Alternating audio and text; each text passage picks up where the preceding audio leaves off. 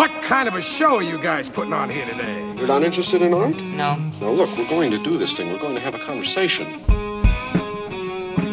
From Chicago, this is Filmspotting. I'm Adam Kempenaar. And I'm Josh Larsen.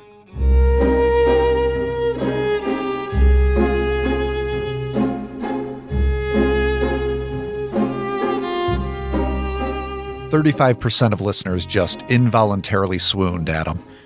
Count me among them. That's Yumeji's theme, originally written for the 1991 film Yumeji, but used to memorably potent effect by director Wong Kar Wai in 2000's In the Mood for Love. This week, Wong's masterpiece is the final film in our World of Wong Kar Wai marathon, plus our top five movie romantic gestures. That and more. Don't worry, Adam. I've hung on to my boombox from middle school, and I'm going to bring it along for the top five. It's all ahead on Filmspotting.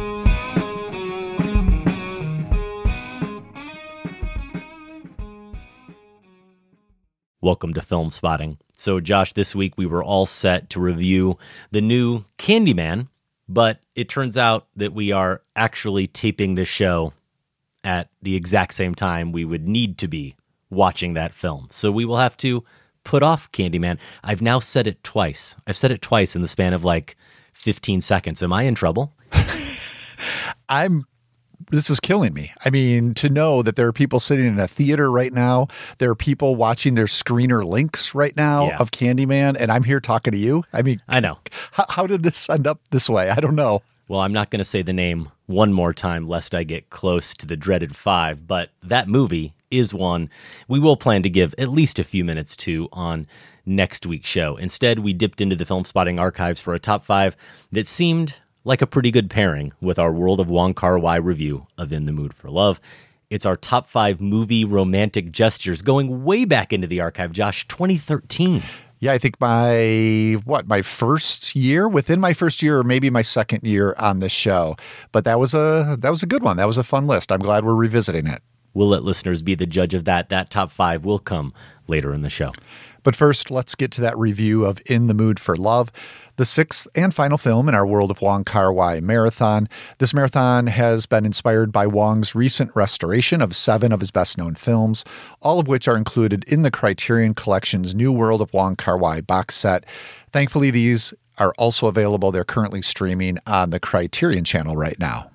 In the Mood for Love debuted at the 2000 Cannes Film Festival, where it was nominated for the Palme d'Or, and star Tony Leung won the FES Best Actor prize.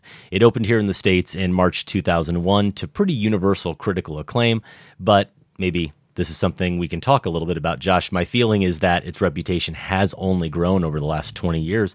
For example, back at the end of the last decade, in late 2009, The Guardian had In the Mood for Love as its 48th best film of the decade.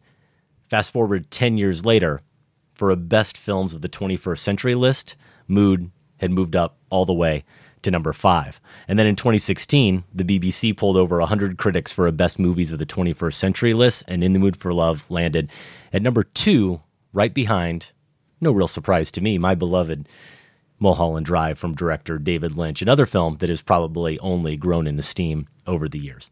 Quickly, the plot it's set in early 1960s Hong Kong, sort of picks up where Days of Being Wild left off. Josh, it's part of an informal trilogy with that film and Wong's later film 2046. Tony Leung and Maggie Cheung are neighbors in a cramped boarding house. They're both married, they're both lonely, and they soon realize that their spouses are having an affair with each other. Leung and Cheung bond over this betrayal and eventually do get quite close, but never act on their feelings for each other, this being a Wong Kar Wai movie after all. Josh, give us a little bit of your history within the Mood for Love and how did it play this time for you in the context of the marathon? I feel like you deemed Happy Together, the last movie we discussed, as the high point of the marathon so far. Maybe even rated it slightly higher than Chungking Express. Have we gone to yet another level here within the Mood for Love? For me, yes. Uh, and I think, you know, thinking back on when I first saw this, it's a little murky for me because I've seen it a handful of times since 2000, but it wouldn't have been within the first, you know, six months or year of its release, probably because Um, I've never written about it. I didn't have it on my top 10 list that year, which I know we had some fun at trivia spotting with my 2000 top 10 list. Uh-huh. All of them are suspect, but trust me, I would not have overlooked this if I had seen it in time. Why I didn't see it within that first year, I can't remember or really explain, but I remember seeing it fairly soon after, loving it then, and just loving it more. Um, the time or two I saw it since. It's been a few years now. And yeah, I think, you know, if its reputation isn't any stronger than it was initially, it has certainly you you cited those lists that it's made. It's certainly fended off a lot of comers in the years since it's been released to still stand as a monumental achievement, um, not only you know for Wong but cinema itself. And as far as Wong's filmography goes, I do think it's the pinnacle. Um, I think at this point I only have one Wong film left that I need to see, uh, My Blueberry Nights, but I, I don't think that's going to knock this off. Maybe the happy together distinction for me is that um, it's just so assured and confident and a little.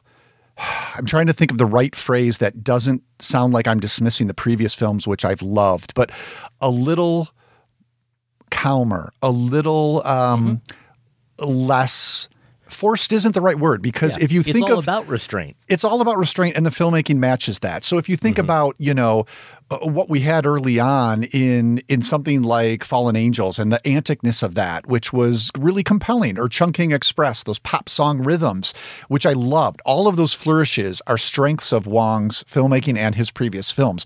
But here you just get something that is dialed down a little bit even from happy together i would argue because you know mm-hmm. happy together has um, those black and white segments maybe a little more ostentatious use of the camera here or mm-hmm. there um, in terms of slow motion, I think it's very familiar from Happy Together. Happy Together is the close. It's like this is just one step further in terms of the aesthetics from Happy Together, and it's a it's a perfection of what he was working on in that film. I think. Um, so you know, I don't want to waste a lot of time, you know, saying why it's better than these other wonderful films. I just love this movie so much, and on another revisit, it's one that you might think, okay, there isn't a ton of plot here, so how many times can you watch this before there might not be enough to engage in?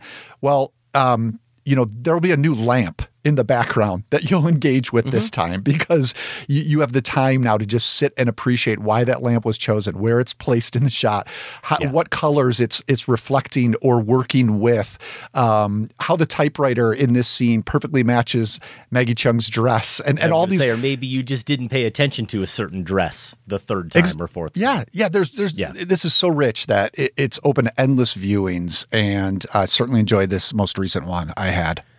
Yeah, I'm with you. And when we do ultimately finish this marathon, we will culminate with our World of Wong Kar Wai Marathon Awards. And we were looking for a name, and a listener on Twitter responded to us, and I won't get it right. I couldn't find it, so I apologize to the listener.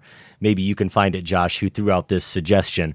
But we will definitely mention you when we get to those awards. They said, you know, you guys keep talking about Tony Leung and how great he is and how he's the unsung kind of master collaborator of this marathon. Maybe unsung's not quite the right word because we keep talking about him. The suggestion was maybe we should call, cheekily, we should call the awards the Tonys. And I know we both like that idea a lot. But of course, now you watch In the Mood for Love, and I start to question whether or not it's really Tony Leung because maybe it's Maggie Cheung who's mm-hmm. been in multiple films so far. Or what about Christopher Doyle, who I think has lensed all of the movies so far? And maybe my real answer, as far as who is the MVP, the MVP collaborator, the MVC we'll go with, Josh, William Chang as the costume designer and the production designer here.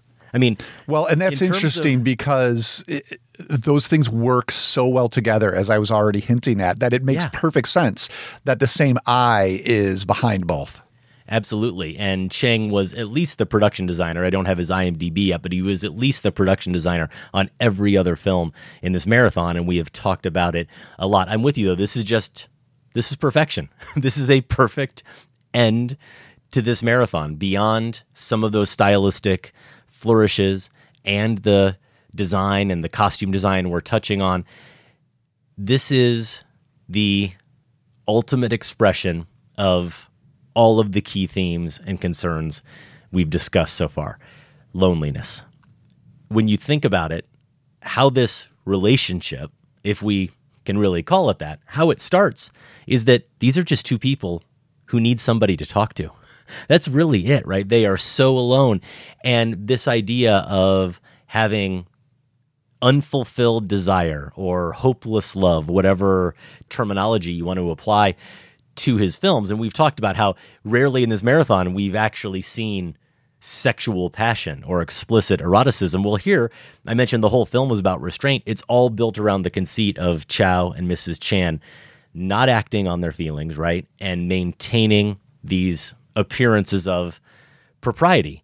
And I've noted that Wong seems preoccupied with the notion that love is really only good when it's not realized, or maybe to put a finer point on it, when it's not consummated.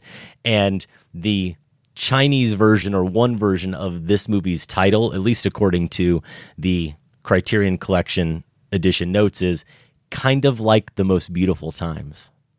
And if you think about it, it's so appropriate, of course, because at the end of this movie, aren't they both trying to kind of recapture their past to an extent, or at least parts of it? Even if they have no intentions of actually seeing each other again, they're romanticizing this time of their life, despite the fact that it's one in which both of their spouses were cheating on them and they had to completely withhold their feelings for each other. I also think that the title transitions perfectly to the next obsession, and it's that that use of the words kind of like. Wong's characters love to act, to play pretend, to create scenarios, and to try on other roles in order to kind of try to process their feelings and their understanding of the world. And we see these characters here actually kind of trace the steps of their spouses and they play out and discuss how he's acting like her husband and vice versa. And that line, how how devastating and great a line is Maggie Cheung's "We won't be like them." Mm. She says it so matter of factly, but it's almost as if she, by saying it, is making it so. It's this directive that she's putting out into the world, and there's just there's just a little bit of of hesitation, maybe, or her being unsure when she says that line. But it's just devastating because you immediately understand that motivation of not wanting to be like these spouses who have made them feel this way. And of course, you understand the consequences of that directive as well, saying we'll be we'll be better than them basically even if it means we're worse off even if it means we have to pretend this very real thing is not real and and it's just a fantasy to us. So they're they're driven maybe by morality to an extent, and also perhaps masochism. but that yeah. that kind of masochism is real. That feeling is real and intense, and maybe more intense, and something more transcendent than actually succumbing to your desires. At least, at least that's what they hope, and at least that's what it seems Wong is exploring here. Yeah, I don't know how much actual pleasure they get from it, but they are inflicting more pain on themselves than necessary, yeah. not only by just being together, but by the role playing that you're talking about. And Cheung has another devastating line, and we've we're going to be citing two lines here, even though there isn't a lot of dialogue in this movie. I think a lot of the exquisite work is done without dialogue, but uh, there is another role playing sequence where um, she's imagining her husband confessing. Mr. Chow's playing the husband husband here, um, and she just breaks down mm-hmm. when he does and says, "I didn't expect it to hurt so much." And what that yeah. reveals is that, you know, they've been doing this role playing as a way of building up defenses, um, mm-hmm. as a way of not facing the reality. And at that point, it all falls apart.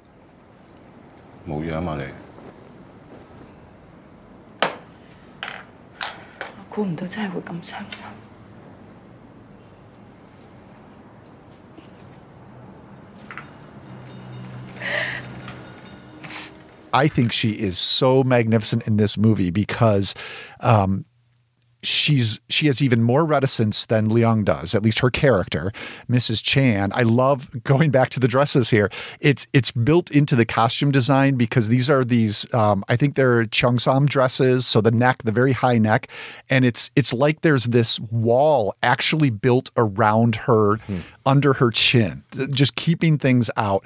And that sequence is where it just just does all come it invades like the the mm-hmm. hurt invades and we see it on her face this is where you know the implacable expression we've seen her have so much even even to Mr. Chow you know she only lets him in so far it does come crashing down here and and it echoes a later scene years later where she's just standing by she revisits the apartment complex and is just standing by a window and you see her forcing down those exact same tears. So I think Cheung is amazing in this, and it, it's hard to talk about them separately because this is one of those paired performances where what one does helps the other in the performance. They have this, um, you know, they're in perfect rhythm. Her reticence is in perfect rhythm with Leung's reserve because he is kind of tapping into something we've seen before. I think he has more of the resigned melancholy we saw as the beat mm-hmm. cop in Chungking Express than he did in Happy Together, there was more of a spurned anger, I think. Here, he's more back to this resigned melancholy. I like how he claims at one point that he doesn't brood over his wife's infidelities.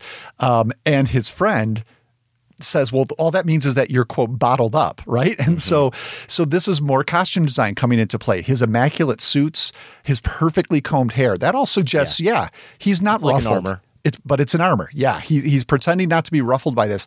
But watch Leung's eyes, and this goes back to the you know we don't need dialogue. How they change every time he looks at her at Mrs. Chan. It's like a there's some panicked longing there um, because he it, it's reminding him of what he's suffering it's also reminding him of the pledge they made together and how he really doesn't want to stick to that because I think he makes more moves watching this again than she does to kind of break that pledge. He's always respectful, but he opens the door or, at least knocks on the door a couple mm-hmm. of times, and you see that in his eyes as well. So um, these two are just so perfectly in sync in this film um, that you can't imagine it working at all without one of them if you substitute a different actor.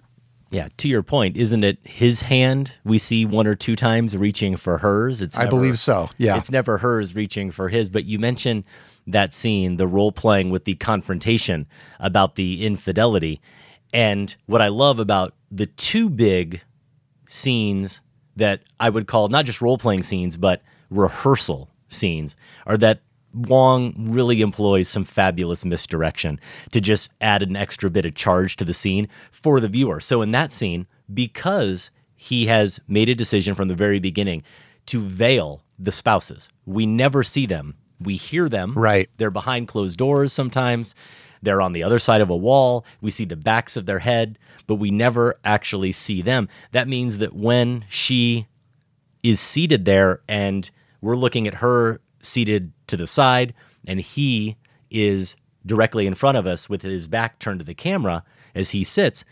There's a second where I felt anyway that, oh, the husband's returned and she's actually she is confronting him. And of course, it turns out that it's it's not. It's the rehearsal. It's the rehearsal of that confrontation and she gets to act through it and see and experience those emotions with Tony Leung. And then near the end, what seems to be their breakup. It's the moment where you think they have finally decided that this surely isn't going to work. What is inevitable, what they even know is inevitable, that they're never going to come together. So they say goodbye to each other. And we as viewers, at least I did, Josh, again, maybe I wasn't paying close enough attention. I was watching though thinking, oh man, this is it. This is the goodbye. And then to find that Leung basically says, "No, remember that's just the rehearsal. Hmm. you know, that's just the that's just the practice. We still we still get to be with each other for at least a little while longer." It's really powerful. And I think there's really something powerful to that whole notion of cinema, I think, being this tool. I've argued this before. Cinema being a tool for us as viewers to rehearse how we engage with the world. We see how other people act and behave in situations that we have seen ourselves in or imagine ourselves could be in or maybe imagine that we could never handle and we see how they go through it. And maybe it informs our sense of the world. Well, now imagine if you were a filmmaker like Wong Kar Wai, who is not only a passive viewer, but you're the one who's getting to sort of act out. You're getting to rehearse. You're getting to stage these scenes and act out your your deepest fears and longings through these these mini plays within within this larger construct. It's just something that that really appeals to me. And I don't know if I've said it before in this marathon, but that infatuation with role playing, I imagine is a reason why whether he's articulated it or not, I don't know why Quentin Tarantino has always been such a fan of Wong Kar Wai because they share that same obsession. So we're both talking with, um, you know, fair confidence about the nature of this relationship and how it ends up. And it's interesting because just before we start recording here, I had a comment from a listener on my Letterboxd logging of watching this movie, Warner West, who um, basically has a question for us about the ending. So maybe we'll return to that. And okay. it, it happens to involve how we understand their relationship. So remind me that we'll return to it. Speaking of listeners, um, yes, it was Ellen Cheshire at C H E S H E L L E N on Twitter who suggested the Tonys, which is just so good. Fantastic. So I think we've probably covered the performances, um, even though there's maybe more we could say, but definitely highlights. I want to jump back to the filmmaking and um, just talk about some of these pure mood moments that we get mm. in this film where I'm afraid by my talking about this being a more reserved movie for someone who hasn't seen it, they might think it's um, more conventional than his other pictures, and it's absolutely not. Like this is this is pure Wong Kar Wai because we get these mood moments, including mm-hmm. the montage of them passing each other on the way to the noodle stall. Um, maybe my favorite sequences in the film. It's something that is recurring. It kind of at first shows us their loneliness. They're going out to get dinner because they are not going to cook it for someone else. There's no one else home. They're each in this situation and they pass each other a handful of times. And this is where the slow motion comes into play. Um, this is where that theme music, uh, the Shigeru Umebayashi's Yumeji's theme comes into play. And even that is interesting. You know how it has these lilting violins to it. It's it's somewhat similar to the tango music we heard in Happy Together, um, but also it, it, seems like even a step back from that in terms of its um, its pace and its rhythm. And uh, it's just the slow motion in here is also very judicious. Sometimes it's raining when they're doing this, that adds another level to it. And um, those, I could have watched them go back and forth to get their noodles like for for the entire running yeah. time of this movie just for the little variations each time in where the camera is how much lighting is allowed in that stairway so that they can not really see each other's faces. The next time, maybe they do see each other's faces a little bit more. And it's all these imperceptible changes that are so important. Um, and and that is where the the emotional element of this just hits me the hardest. You, you, it's like you're watching these two halves of a broken heart throb when they pass each other, hmm. and it captures everything that you need to know about where they are at in that moment and it carries through past where they even go together. So that that's that's like that's what their time together was passing each other on those stairways even if they do end up becoming a little closer later.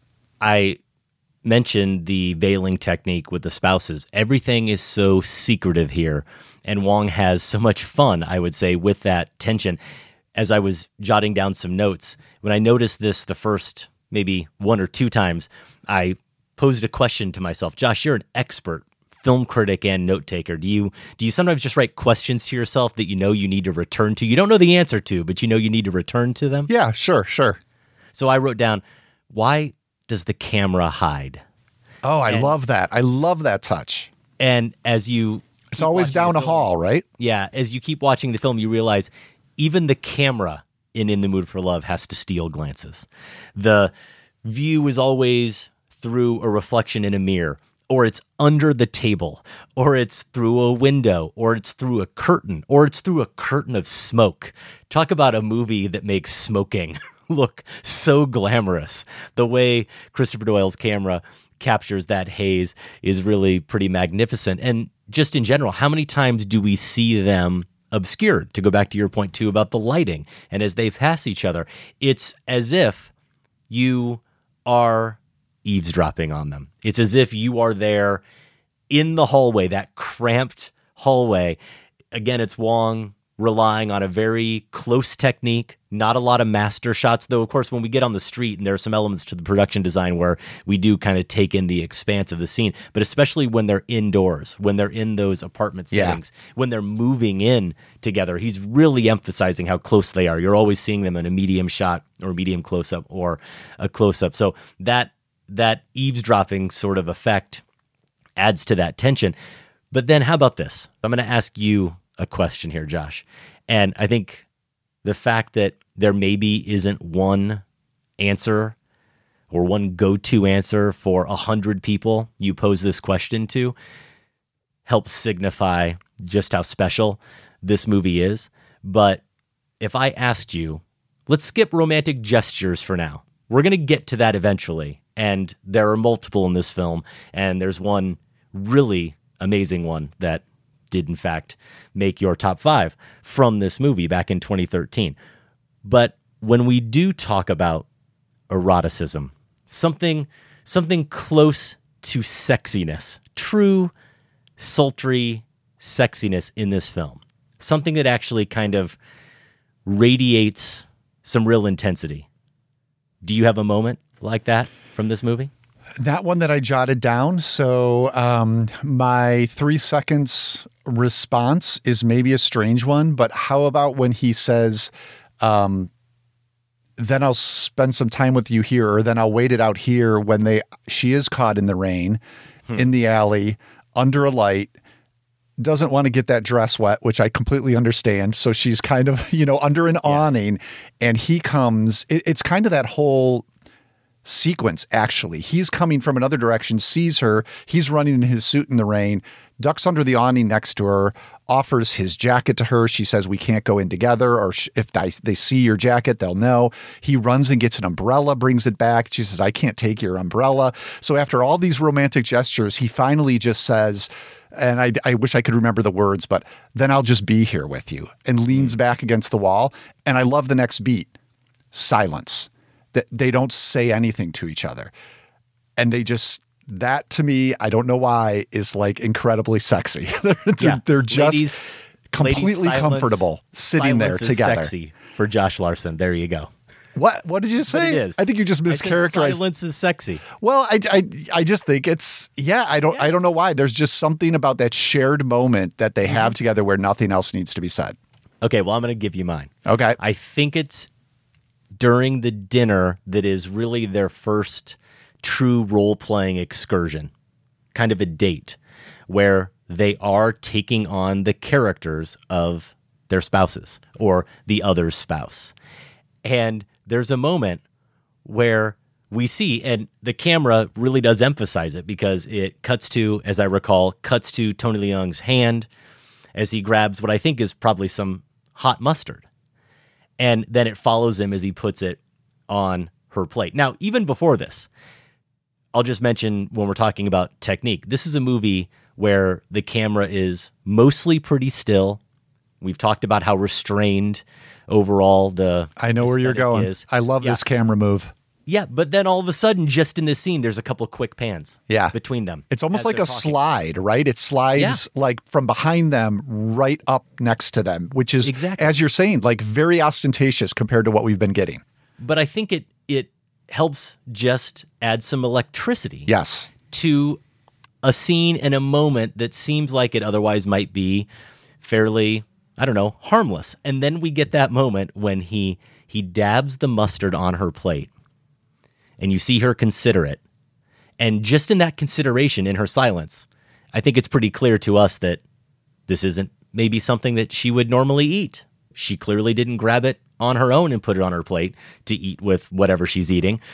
But he has put it on her plate for her and she hesitates and then what does she do?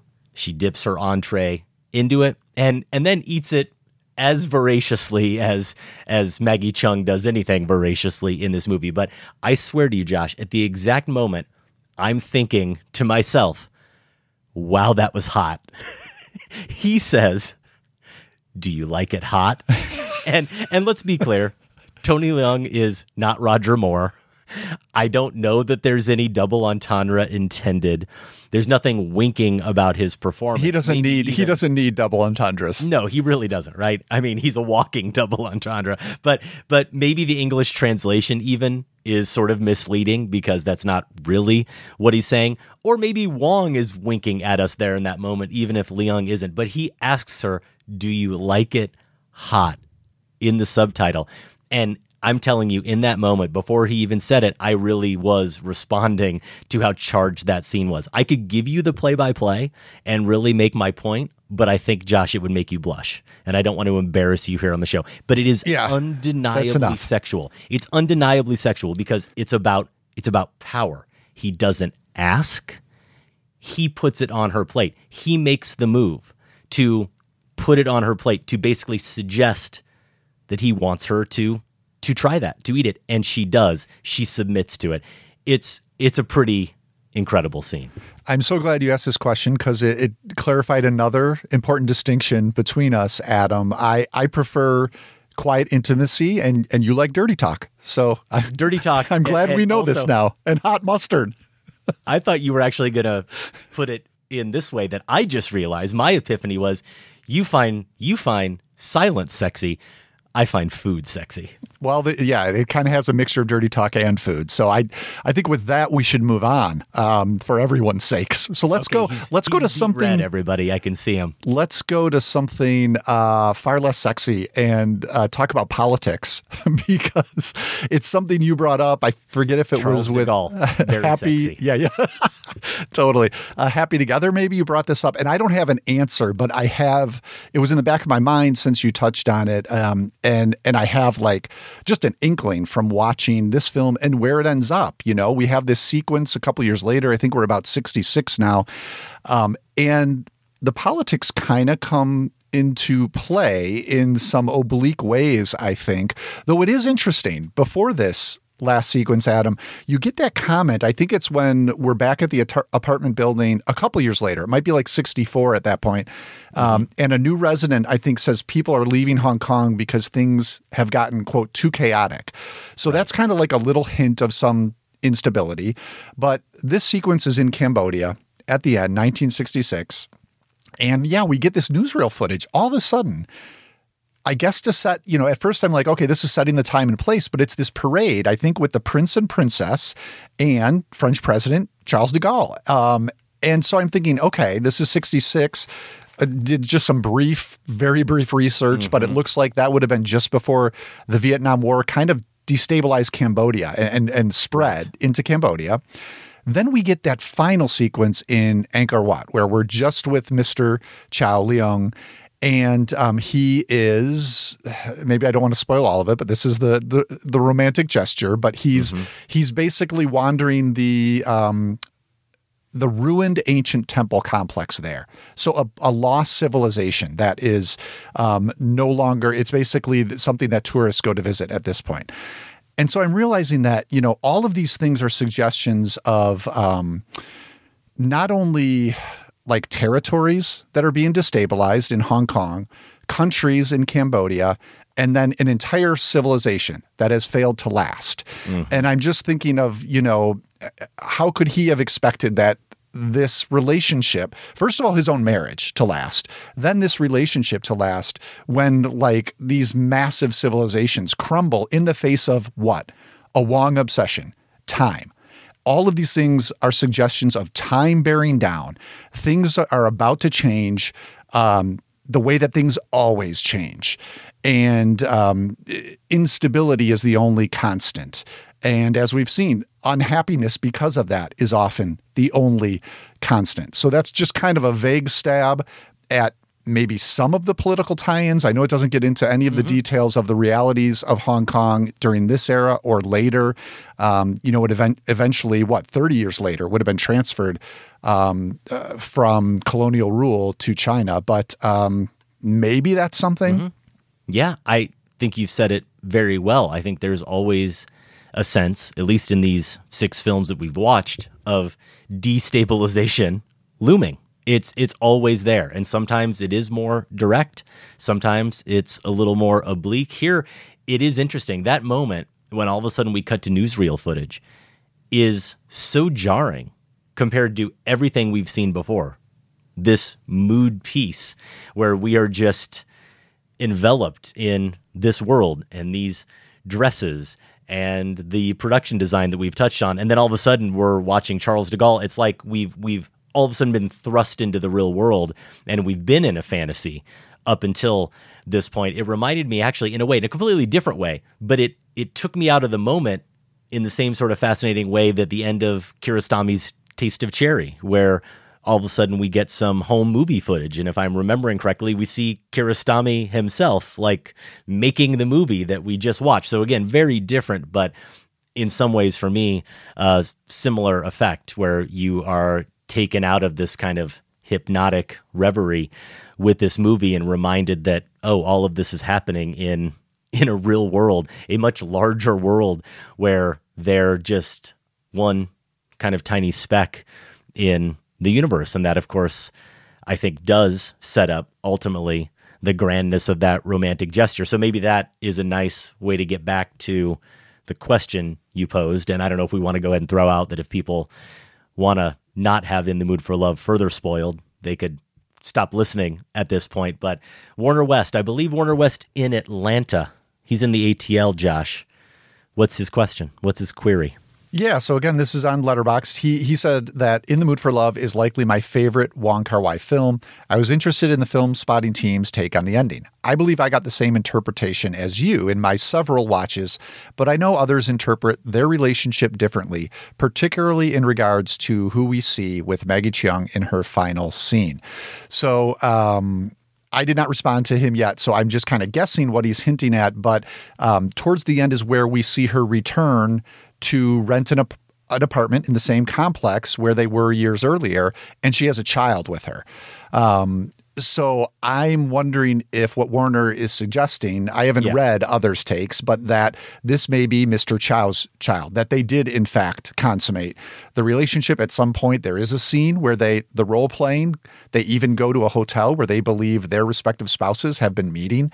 Um, and we don't see anything, but they're there. There's a room there.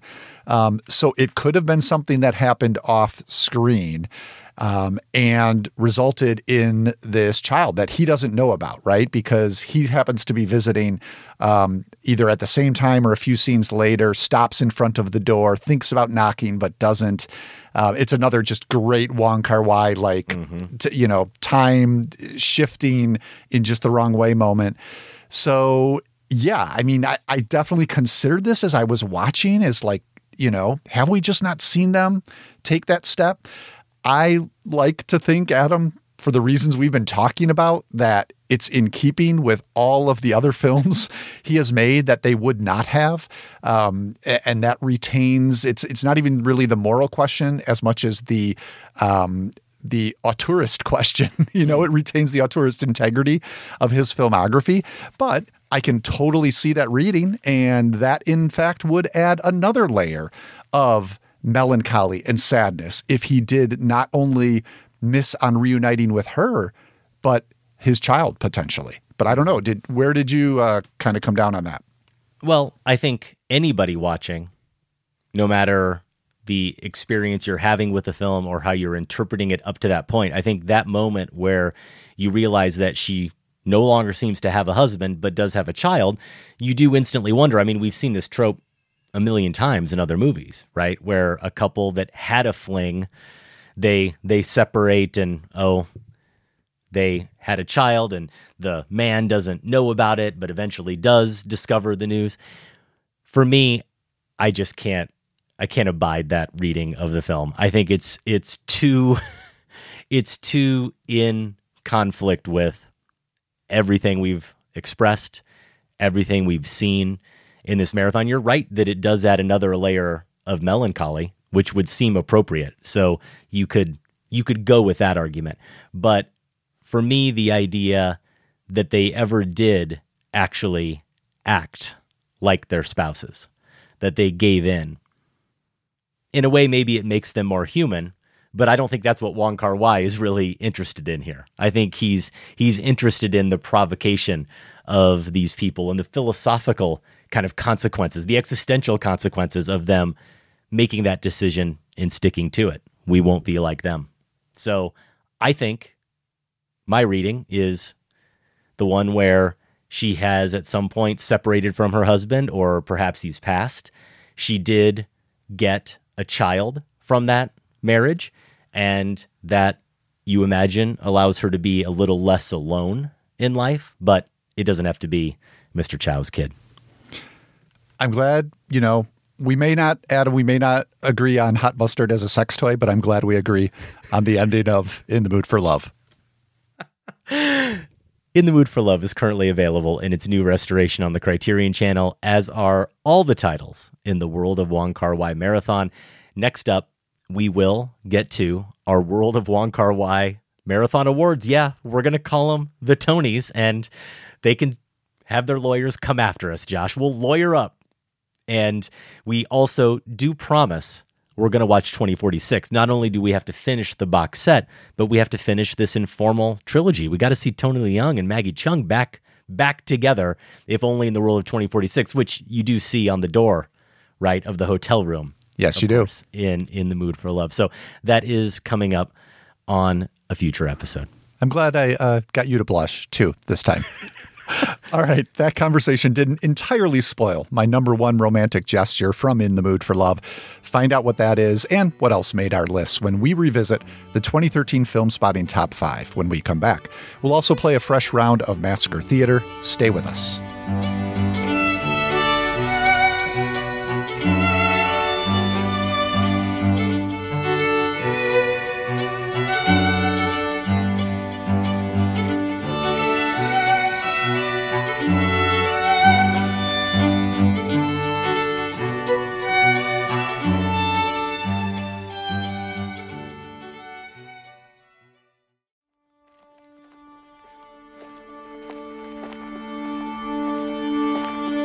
Are being considered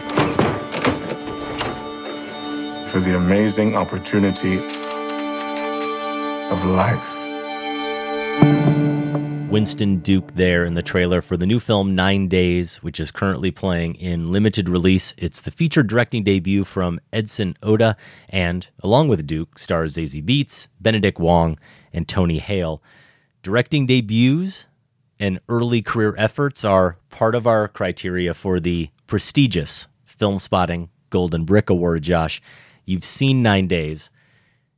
It not only is a film by an emerging filmmaker, but it has a pretty provocative plot. A reclusive man interviews human souls for the chance to be born.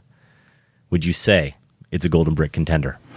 Yeah, I think uh, also because another quality we look for is a strong vision that a film has. And it's probably Oda's uh, strong visual vision that kind of saves this because it gets off to a little bit of a slow start um, and is a little talky. There's a lot of, you know, given that setup as he's interviewing these folks, there's a lot of what if philosophical uh, scenarios he presents to them, and they have these conversations about what life, what makes life worth living. Um, but Oda adds some visual interest to all of this that eventually helps to kind of break that up a bit. For example, just one example is one room of the Winston Duke character, Will's house is a full wall of retro television sets. And what's playing on these all the time are the first person POV of the souls he previously selected. So, what they are doing in the lives that he gave them. So, that's a very dynamic visual element that comes into play in the plot as well. And there are other touches that uh, Oda makes that uh, makes this pretty compelling visually, not just as a thought experiment. You know, it sounds like a thought experiment it is one for uh, a bit of its running time, but then kind of blossoms into something something more. Um, it's playing in the same sandbox as Hirokazu Koreeda's Afterlife, if you've seen that, and definitely Pixar's Soul, my number two movie, I think, from last year. Um, you know, both both of those with Pixar and Koreeda, you know, accomplished filmmakers behind those movies. So they're a little more delicate in their exploration of this. But as a debut, I think Nine Days is quite impressive. And it does build to this, I won't spoil it, but an amazing piece of performance for Duke. Um, the movie kind of circles around to become really about the Will character and um, why he conducts this job the way he does, how it's related to his past, and if there's any sort of future for him as this person who's in this sort of purgatory. Uh, and that all pays off in a wonderful climax um, that that's really uh, astonishingly performed by Duke. And if you are an English major, I'll just say you're you're really gonna appreciate what he does in that final scene. So nine Okay, days, so good film. An audience of at least two, you and me. there you go. Yeah. Yeah, nine days. G- Golden Brick, giving it the Golden Brick nod, and would recommend if you can still find it in a theater uh, to check it out. For more on the Filmspotting Golden Brick, visit filmspotting.net slash bricks. Right now, I think only three films nominated so far, pretty late in the year. We both have some work to do. I especially have some work to do because all three of the nominations, now four with nine days, are Josh Larsen recommendations St. Maud, Identifying Features, and Shiva Baby. So I'm behind. I'm behind, is what I'm saying, Josh, but I will catch up here at some point, I promise. And fair to say, I mean, you know, I'm just saying this myself, but I think the field is still kind of wide open. Um, Yeah. Even, you know, I've liked all of these, but I haven't seen, you know, something quite on the level of our winners before.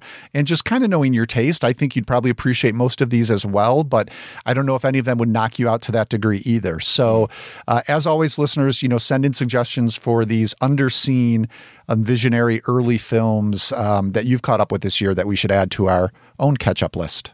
yeah, feedback at filmspotting.net. We would love your recommendations. And, you know, I don't want to pat ourselves on the back too hard, but I mean, we have pretty good taste when it comes to these brick winners. We, we've picked some pretty good filmmakers who not only made a great film in the one that we eventually awarded, but have gone on to make some pretty great films, Jeff. Yeah, it's a high bar. It's definitely a high bar. Next week here on Filmspotting, it's going to be our fall movie preview. And our previews here on Filmspotting take the form of our top five questions about the movie season. Again, we'd love to hear your questions. Feedback at filmspotting.net.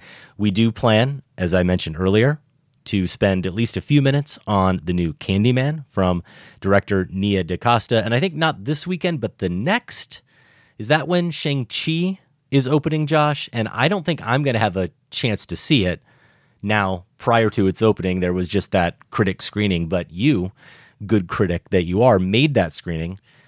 I'll go ahead and say, if you don't follow Josh on any social media or Letterboxd, that you're a big fan of the movie, and you at least will maybe have a few words about it next week on the show. I will. I mean, it was such a wonderful surprise. Um, yeah, I don't know how surprised we are by the MCU these days, but this one got me, and it came up on uh, at trivia spotting too. Adam and a couple of the players there had seen it as well. A couple critics who play and seemed really positive. I think Kristen Lopez, if I'm remembering correctly, was a big fan of it too. So, so yeah, I'll I'll share more on next week's show. Also, next week, our poll results. The current Filmspotting poll is a good old fashioned fall movie death match, though we usually like our death matches to be a little more drawn out, a little closer than this one is shaping up to be. It's Anderson v. Anderson. Wes's The French Dispatch comes to theaters in October. PTA's Soggy Bottom is supposed to come out in November. The deathmatch rules are that you can only choose one. The other, you'll never see. The results so far are suspiciously and eerily similar to a very similar question we asked back in 2014. I mentioned this when we threw out this poll question that I recalled back in 2014 doing a similar death match with two upcoming Anderson releases, The Grand Budapest Hotel going up against Inherent Vice. And so far, we must have the exact same listeners and voters we had in 2014, Josh, because it's going the same way. That's what, that's what I was going to say. I mean, apparently we haven't lost or gained a listener. It's just been the the same loyal crew for all these years.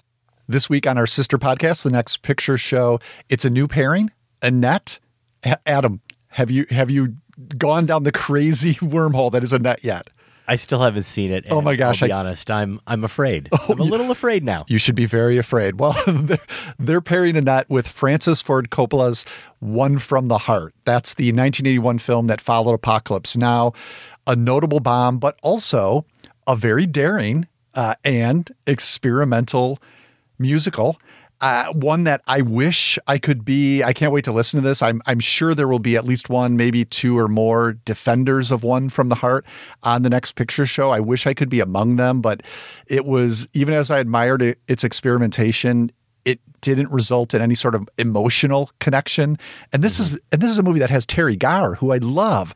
So that's kind of held me back, but um, can't wait to hear what the next picture show folks make of it. They will talk about that in the first edition, and then they'll get to Annette. Your next picture show hosts are Tasha Robinson, Keith Phipps, Scott Tobias, and Genevieve Koski. New episodes of the Next Picture Show post every Tuesday wherever you get your podcasts, and you can find more information at nextpictureshow.net.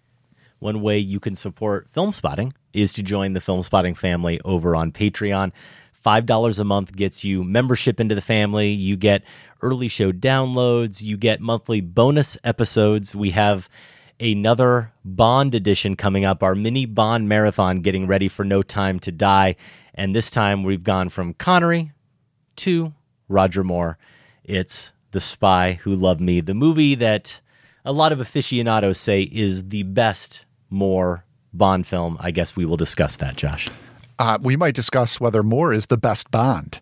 Oh, oh, come on. Oh, we need to talk, Adam.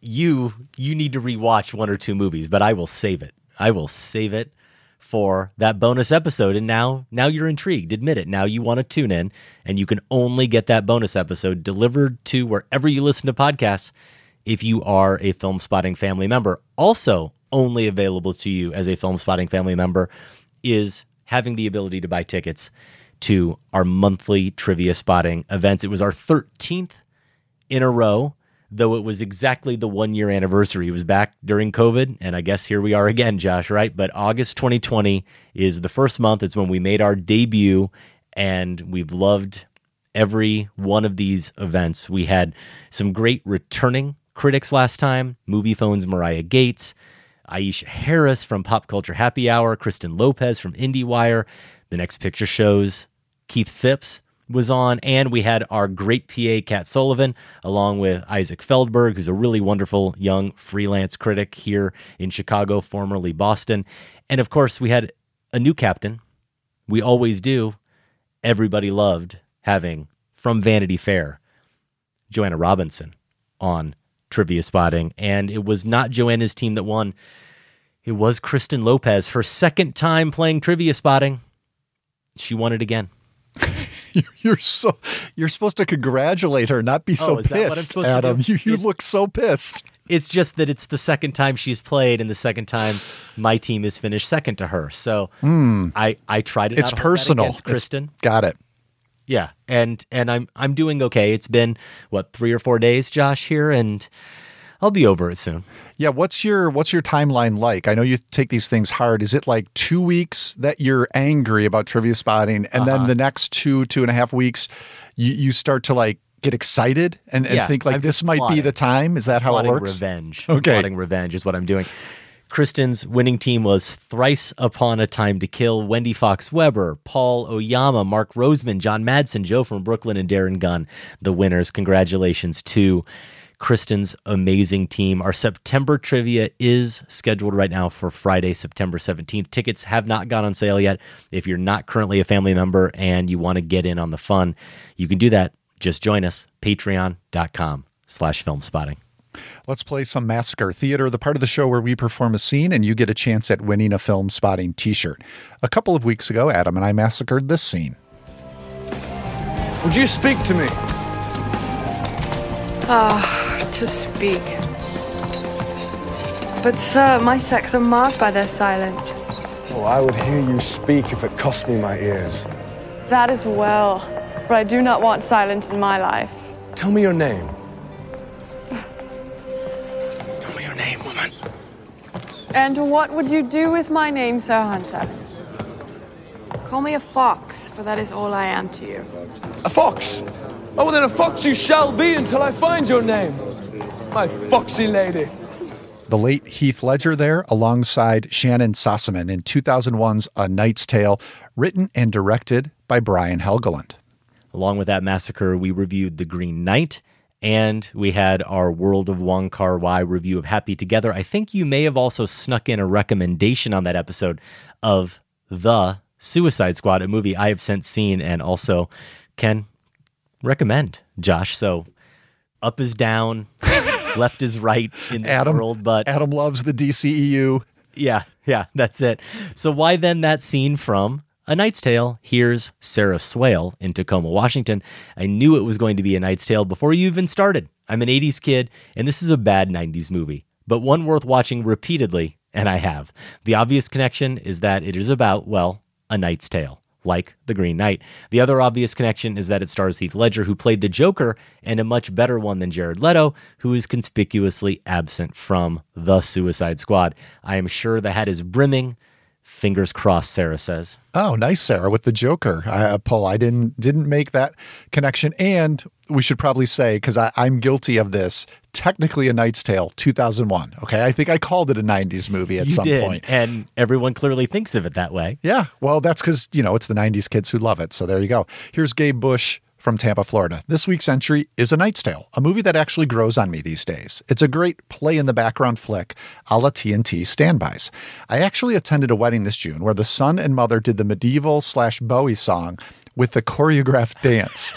Who would have thought that part of the reception could be a highlight? Oh, of course it is. I guess the movie can't be all that bad, Gabe says. And hey, I would I would rather see video of that uh, dance than watch the night In the movie? Yeah, watch A Knight's Tale again. I'm going to say that you, Josh Larsen, have at least at one point in your life done a choreographed dance. I so this is interesting. I'm usually not a fan of choreographed dancing. Okay. Uh, it kind of limits me, Adam. And I believe we've danced together once, right? At, at Tyler's wedding. Yes, we, I don't- we held each other close. I don't know how much attention you paid to my dancing. I don't do well with the choreography. Um, Now, I may have, there may have been a time in my life where I, I was forced to do it, but it's not my preference. Okay. Good to know. I'm glad we got that out the Mm-hmm. open. Jake Meltzer in Las Vegas says, Did Josh really have the audacity to call A Knight's Tale a bad movie? How could a movie with a fantastic movie star turn from Heath Ledger, a virtuoso comedic performance from Paul Bettany, remarkable chemistry between all its leads, and a fantastically smarmy villain in Rufus Sewell's Count Adhemar, Adhemar, be a bad movie?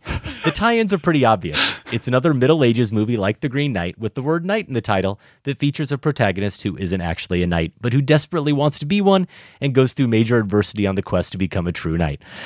Deep breath. On top of that, Heath Ledger became a major star after this movie, and if there's any justice, Dev Patel will go on to similar but hopefully more long term success. Hear, hear. Now, here's why I really picked this bit of feedback. Yes, I am one of those 90s kids that old fart Josh likes to crap on for their taste in movies, but maybe he should change his stars and give one of the most underrated movies of the 2000s. Wow. And one of my ultimate comfort movies another chance. Jake going all in there with the underrated movies of the 2000s. Most underrated. I am sorry, and the Jake. hominem attack. I have seen But A I say Knight's Tale.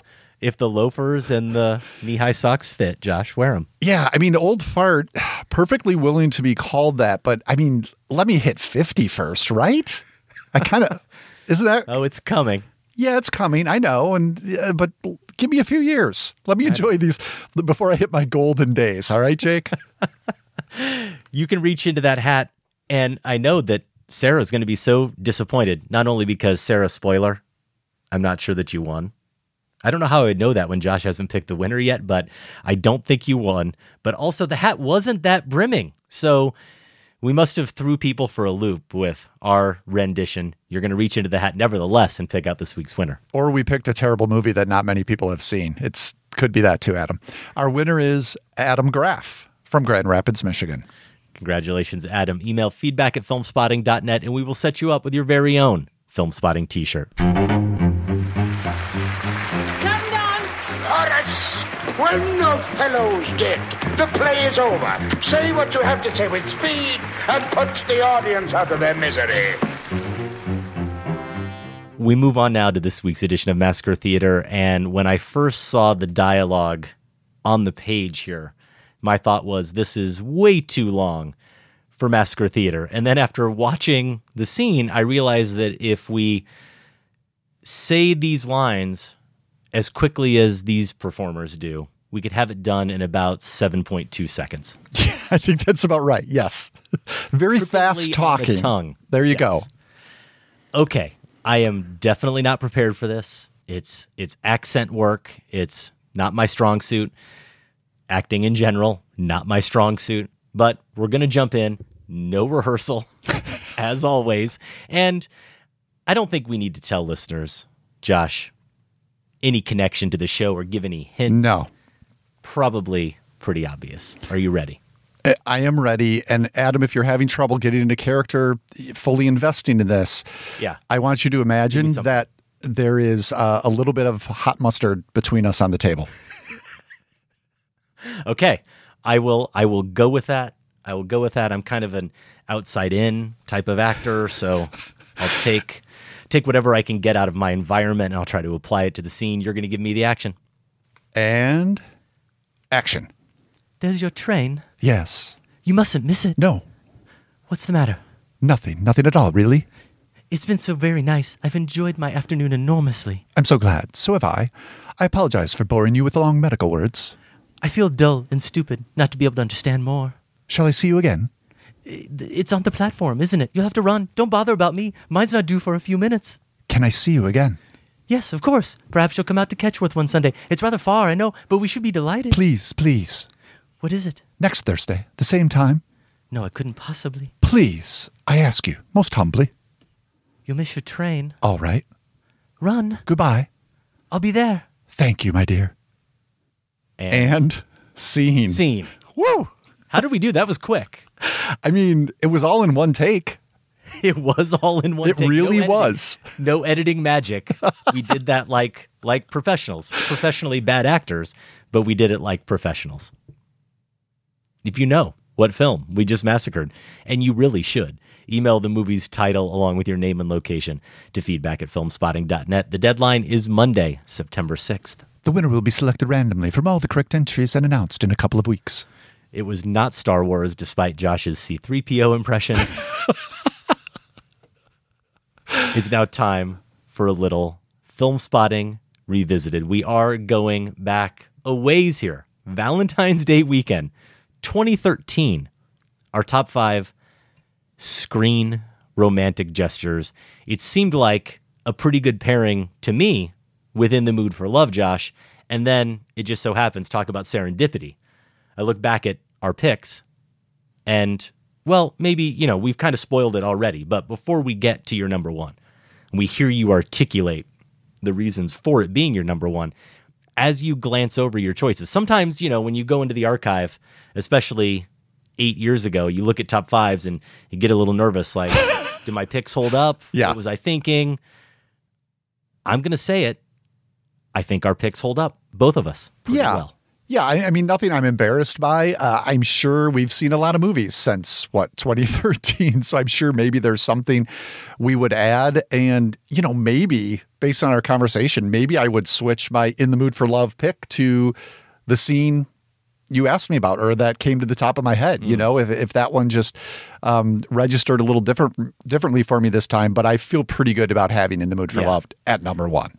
I think you got to keep the one that you went with. Now, as you'll hear, we named this, or at least I named it, my Say Anything Memorial List, even though that did precede our 2015 Sacred Cow revisit of that movie. What can I say? I'm a sucker for 80s Cameron Crowe. We did mention some Pantheon titles during the top five, like Letting Ilsa Go in Casablanca, the scene between Indy and Marion when she tends to his wounds in Raiders of the Lost Ark. Now, some movies that were unmentioned and are now in the Pantheon and maybe weren't then The Apartment, the Apu trilogy, the Before trilogy, Eternal Sunshine of the Spotless Mind, and The Graduate. So, yes, we did exclude either intentionally or unintentionally some pretty good choices. But again, I stand by where we both landed here, Josh, with this top five romantic gestures. Now, maybe not so romantic is my voice during this episode. Clearly going through some kind of February cold when we taped this episode. I'm I'm a little nasally. Oh, I no. don't know what to say. Yeah, Sam, Sam and Golden Joe, they are magical producers, but they couldn't fix my nasally audio. Nevertheless, we're going to share with you from February 2013 our top five romantic gestures. Enjoy. Look, Dan, I'm sorry, but I can't allow you to leave the country without attending Valier's graduation event. This gentleman is, is 22 and, and, and comes out of hiding like once a year for this occasion. And he, and he, and he dresses up as the Lakeside Rooster. And he, and he makes this drink called the Purple Passion. Actually, I think that. Uh, You know, and you're not in England yet. You know that, of course. But by the way, I wanted to just tell you that I lived in England for three months. And my parents lived in the you know, so we lived in England. And in Germany, I could give you an enormous amount of tips. Many tips. English tips. Well, no tip. Don't any tips of any kind. In honor of Valentine's Day, we're sharing our top five movie romantic gestures. From that clip, you can ascertain that it is our Say Anything Memorial, our Lloyd Dobler Memorial Had to be. movie romantic gestures list. I do think it had to be maybe that scene there as he's sharing his tips or at least suggesting he can share tips with her, many tips. Probably not the biggest romantic gesture in the film, certainly a romantic advance, but there are a lot of them. Famously, the boombox, mm-hmm. the in your eyes sequence, though that's also a sequence filled with a lot of spite and a lot of anger. We don't in that remember it that way, sequence. though. No, we don't. We remember it as an expression of his undying love for her and his desire to get her back. There's also the great sequence with the pen. The fact that mm. the fact that he says, "I gave her my heart, she gave me a pen." Maybe in some ways the anti-romantic gesture from Diane Court. So again, it's our Say Anything Memorial list. Josh, is this obvious, or did you come up with any special criteria to form yours? Well, first of all, I want to explain why I brought the pottery wheel from Ghost in here. Oh, no. If I don't like any of your picks, This is I'm pelting get- you with clay. This is going to get messy. if you picked the pottery wheel scene from Ghost, I'm throwing the whole wheel at you. I did not. Good. We're good then. Uh, you know, it, this was terribly hard to narrow down, and there were just so many good options. But in the end, I sort of just let the pressure go about angering people because it's so personal too. Yeah. So I may anger one person one way and another person a different way. I mean, everyone's going to have a different list. And what was indicative of that is many people suggested via Twitter or email the same movies, but they had different scenes. Right. So, yeah, you could really go in the rabbit hole here trying to pick out the right ones. I just went with what felt right to me. And a lot of times I went with the movies I think of as being romantic and then started to look for the best scene that exemplified that. And I think my number five worked that way. It's the 1946 version of Beauty and the Beast. This is Jean Cocteau's surrealist interpretation of the fairy tale. It's the one with the arms sticking out of the hallways as candelabras. That's just an mm-hmm. image that has always stuck with me. It has Jean Marais as the beast. He's got tons of fur and what's a pretty good mask, a pretty good beast mask for 1946. He towers over Josette Day as Belle in this movie. The scene I'm thinking of comes fairly early on. It's his first marriage proposal to Belle at dinner, and at this point, she's still terrified of him. J'apparaîtrai chaque soir à 7 heures. Avant de disparaître, je devrais vous poser une question. Toujours la même. Quelle est cette question? Belle. Voulez-vous être ma femme? Non, la bête.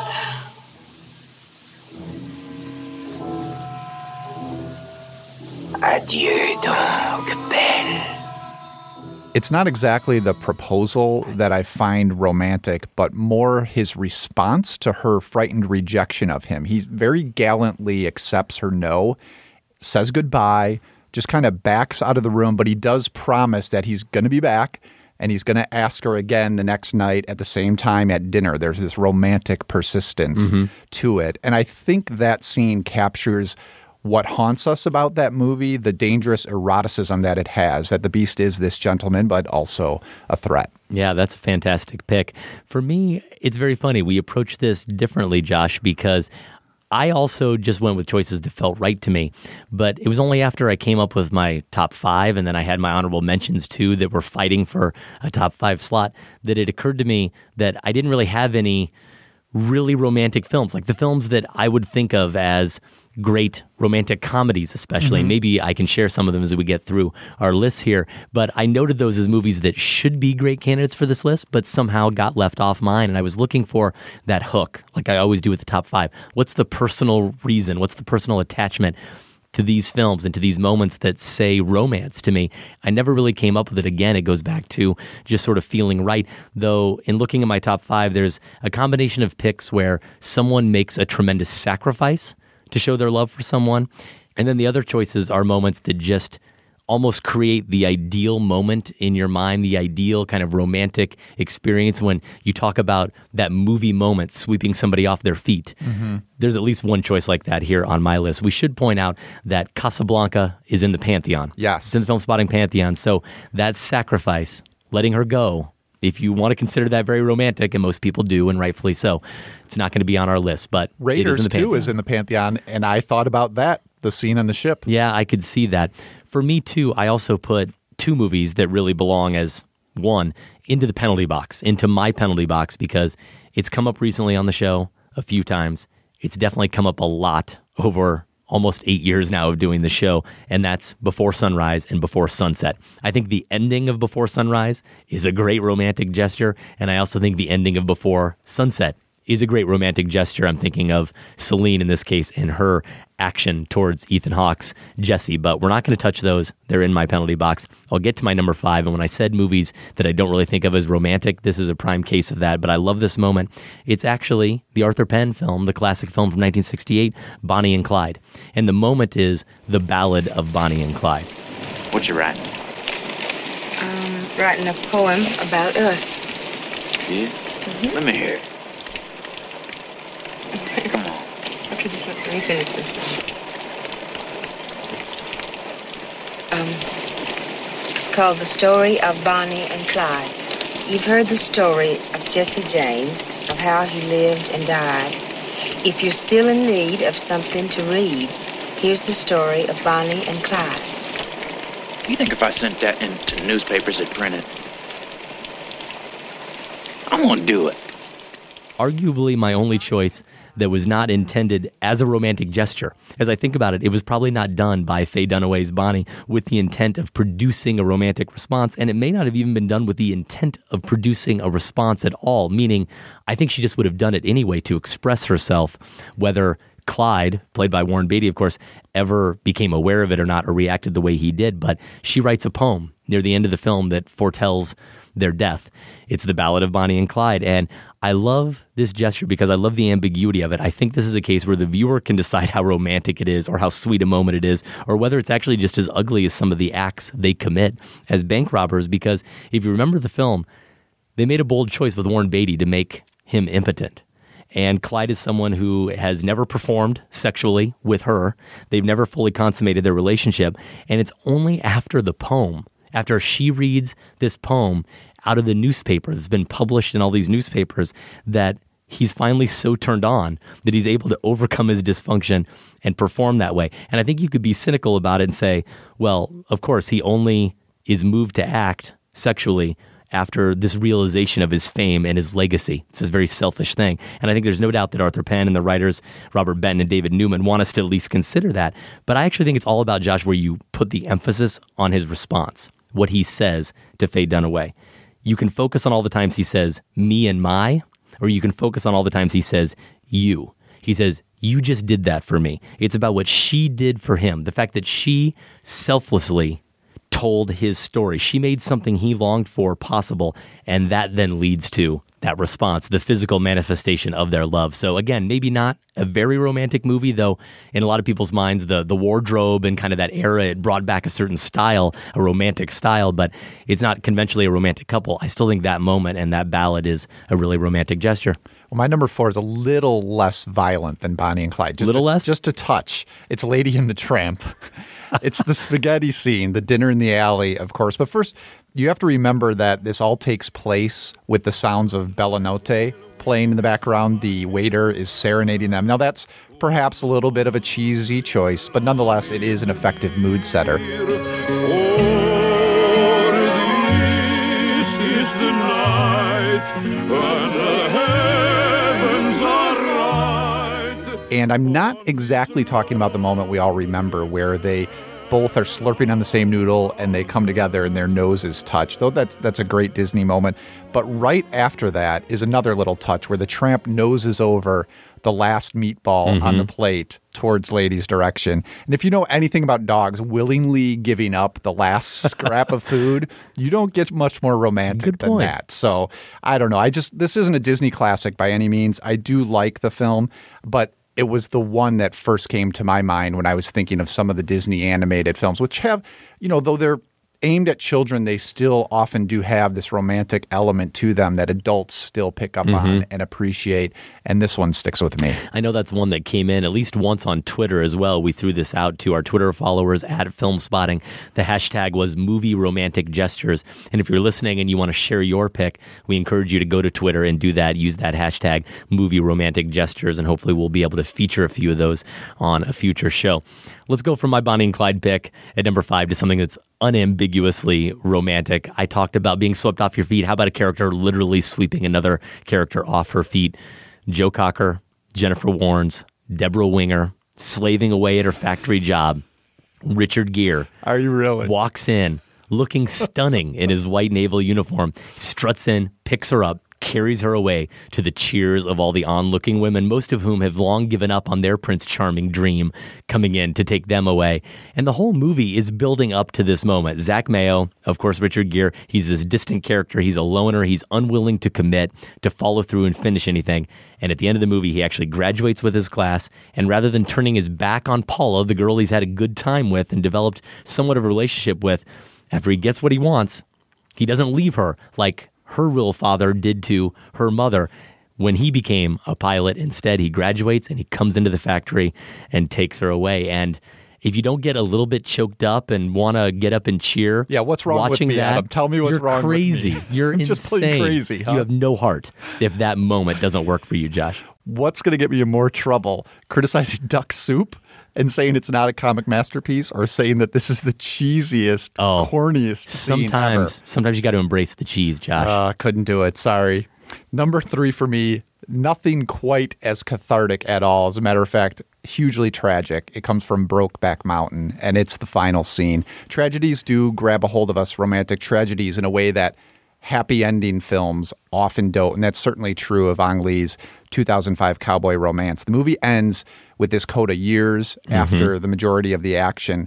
It's after the death of Jake Gyllenhaal's character Jack, where we see Ennis, played by Heath Ledger. He's living in what appears to be this lonely life in a trailer.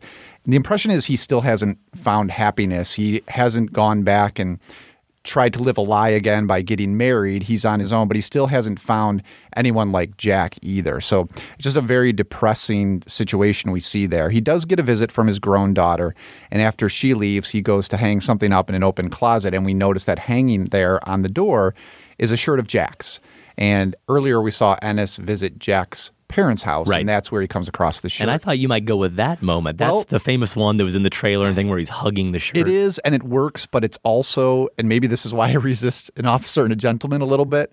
It's also very out there. It's it's a crying scene. It's Yeah. very emotive, and and you know purposefully so. But somehow it doesn't get me quite as much as this final one, where Ennis just simply buttons the shirt, Yeah. with care, and you can tell on his face that the pain is still just as fresh as in that earlier scene. And for some reason, just that little bit of holding back that Ledger does makes it all the more powerful. I mean, this this is this is a moment that just sent people out of theater and sobbed. Yeah. So Yeah. Brokeback Mountain is a fantastic choice. You're listening to Filmspotting, and on our Valentine's Day, we're sharing our top five movie romantic gestures. And I'm going to go with a pick for my number three that has a lot more happy ending than Brokeback Mountain does. It's the great Powell Pressburger movie, A Matter of Life and Death, with David Niven as the star, also Kim Hunter as his love interest in this film. And I guess I have to give a little bit of plot background if people aren't familiar with this movie. It is a film that was part of our Powell Pressburger marathon a few years ago here on the show, where you have a pilot in World War II, British pilot, and he's going to go down. And he knows his death is imminent, and he ends up talking to this American radio operator who's based out of England. It's Kim Hunter, and they develop this connection. in his final moments, he knows he's about to die. He has to leave the plane without a parachute. There's no way he's going to survive this.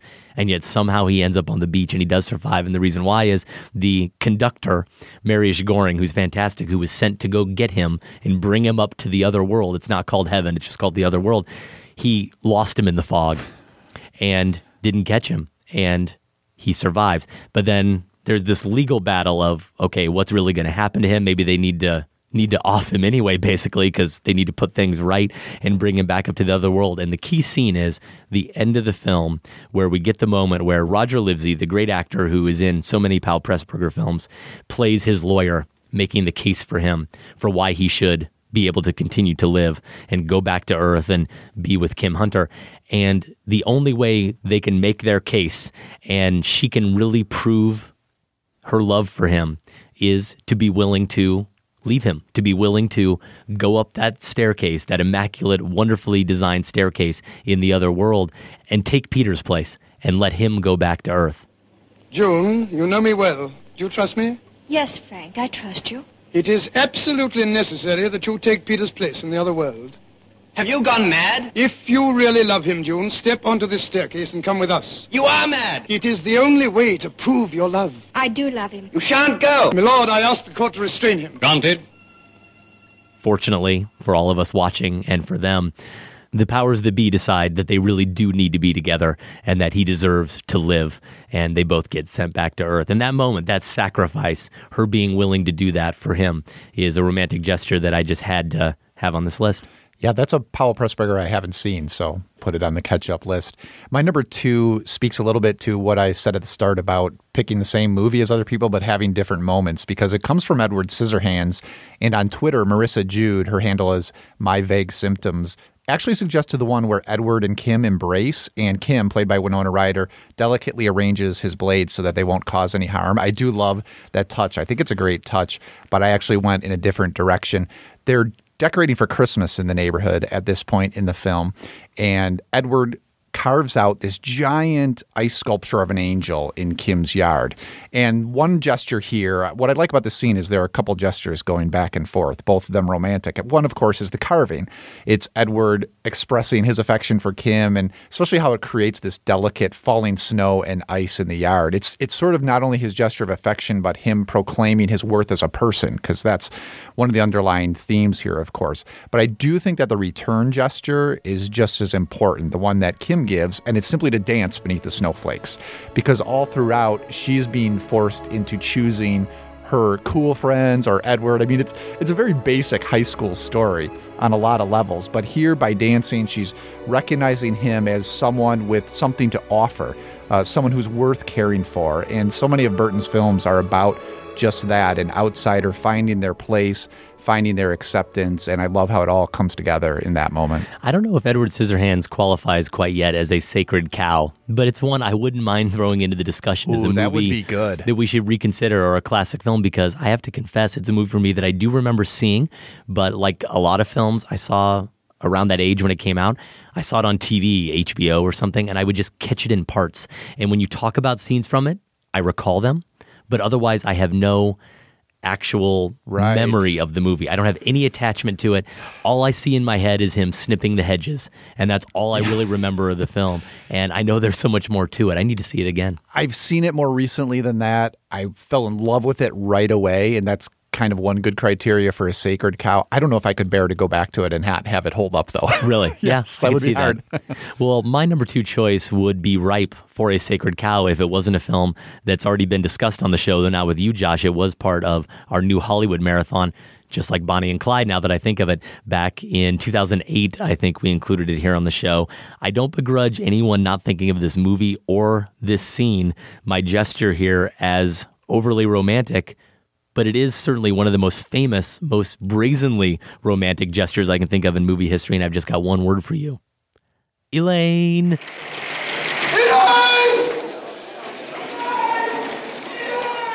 Of course, that's the ending of The Graduate. And yes, you can ask, is it romantic if you're not sure the gesture was really the right thing or handled the right way? It's easy to doubt whether Elaine and Benjamin should really be together. I think even before we get that classic final shot on the bus is just such a reckless and I'd say potentially selfish gesture that it's hard to fully get behind. And yet, there's that moment where this marriage is is over. It's finished. They're kissing. The music has started playing. He seems to have even sort of given up on it. He's watching through the glass, of course, and he just says, "Oh no" or "Oh God," and that's it. He's given up. And then there's that spark where he just can't let this go. He cannot let Elaine go.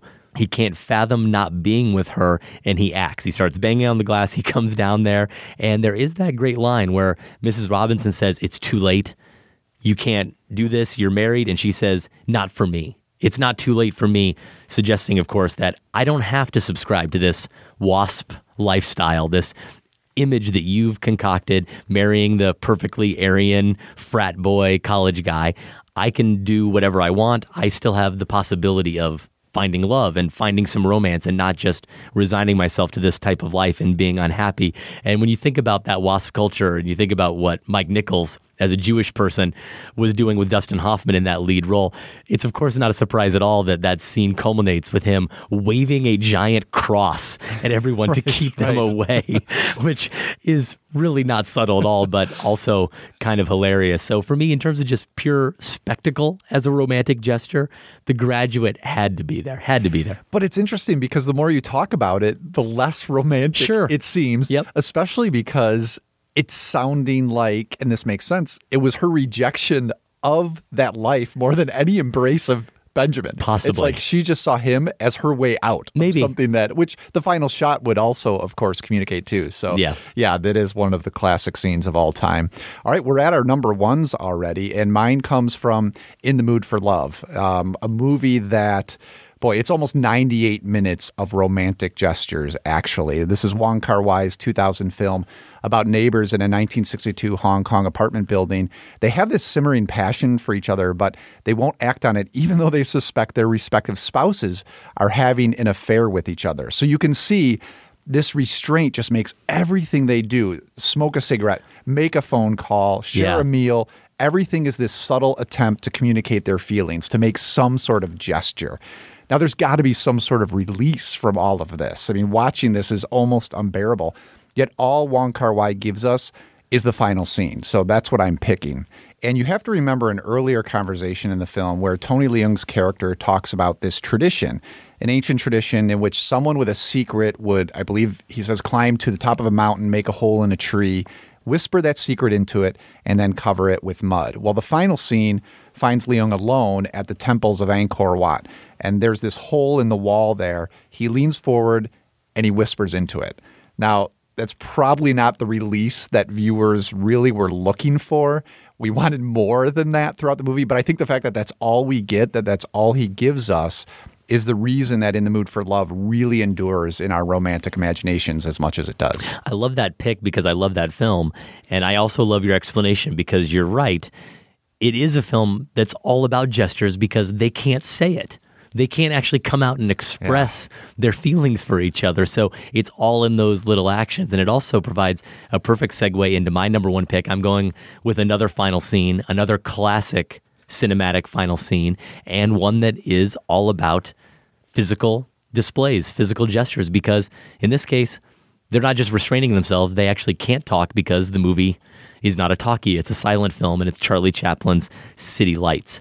This is a movie that really is all about these sacrifices that the tramp character is willing to make for Virginia Cherrill's character. She's just called a blind girl. He takes a job as a street sweeper at one point. He takes an absolute beating in a boxing match trying to earn money for her to have an operation to cure her blindness. Later, he's thrown in jail. It's all initially just to keep her from being evicted from her apartment, and then later to get that operation. And it all leads to one of the sweetest endings you'll ever see, and certainly one of the best close ups you'll ever see, where the tramp comes across her in a shop window. She has had the operation, it's successful, she can see now. And the moment is her discovering by touching his hand that it's him. He's the guy who helped her, who allowed her to have this operation. And that smile on Chaplin's face that closes the film before Iris is out will just melt your heart. It's clearly an expression of joy that she's doing so well and that he had some role in that. But even if he doesn't necessarily, and we can read into this, expect them to be together forever, I think there is in that final moment when she recognizes him that glimmer of hope that maybe they have a future together. I also think City Lights is a great pick for this list because while not every gesture is romantic, they're a key part of that great end scene, not just that touching of his hand and them having that moment where they realize who the other person is, but he's holding a flower in his hand that he got from the gutter and it's falling apart. But it almost seems like he's presenting it to her as a present.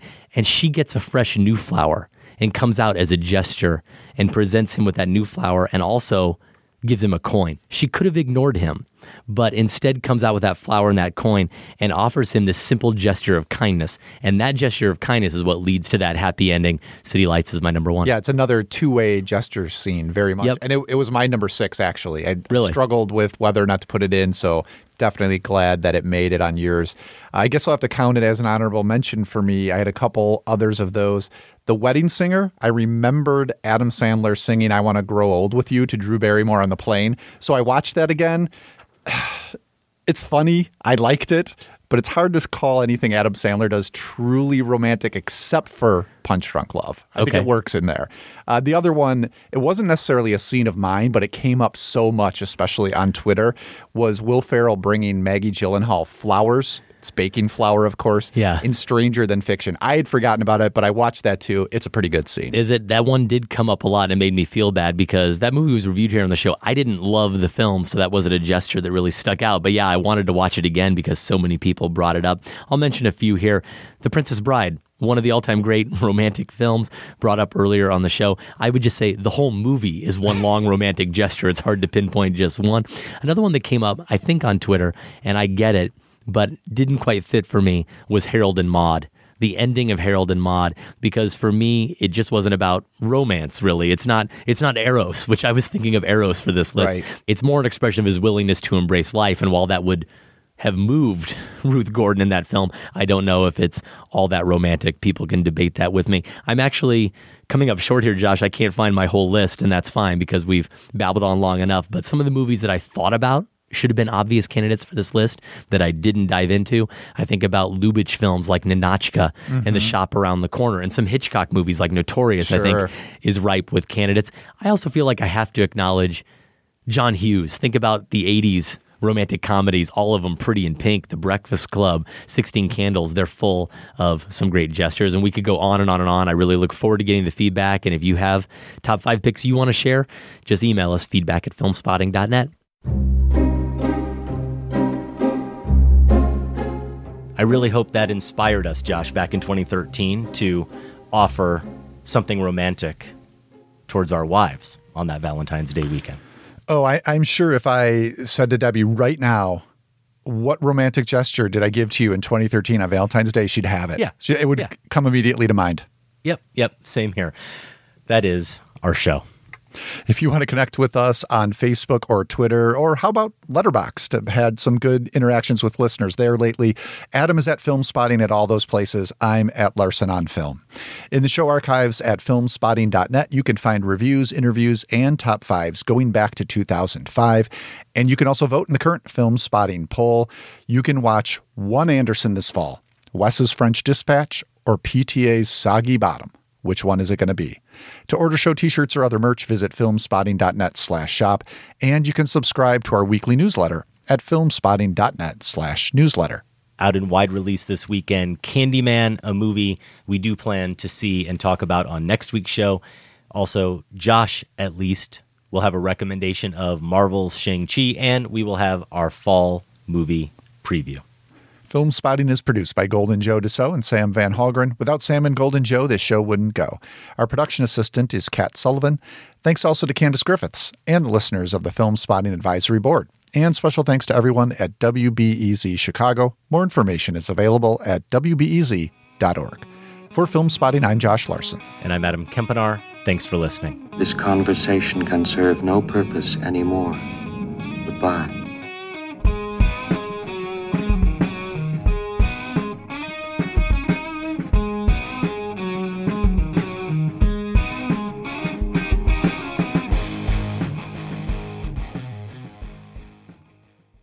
Filmspotting is listener supported. Join the Filmspotting family at filmspottingfamily.com and get access to ad free episodes, monthly bonus shows, our weekly newsletter, and for the first time, all in one place, the entire Filmspotting archive going back to 2005.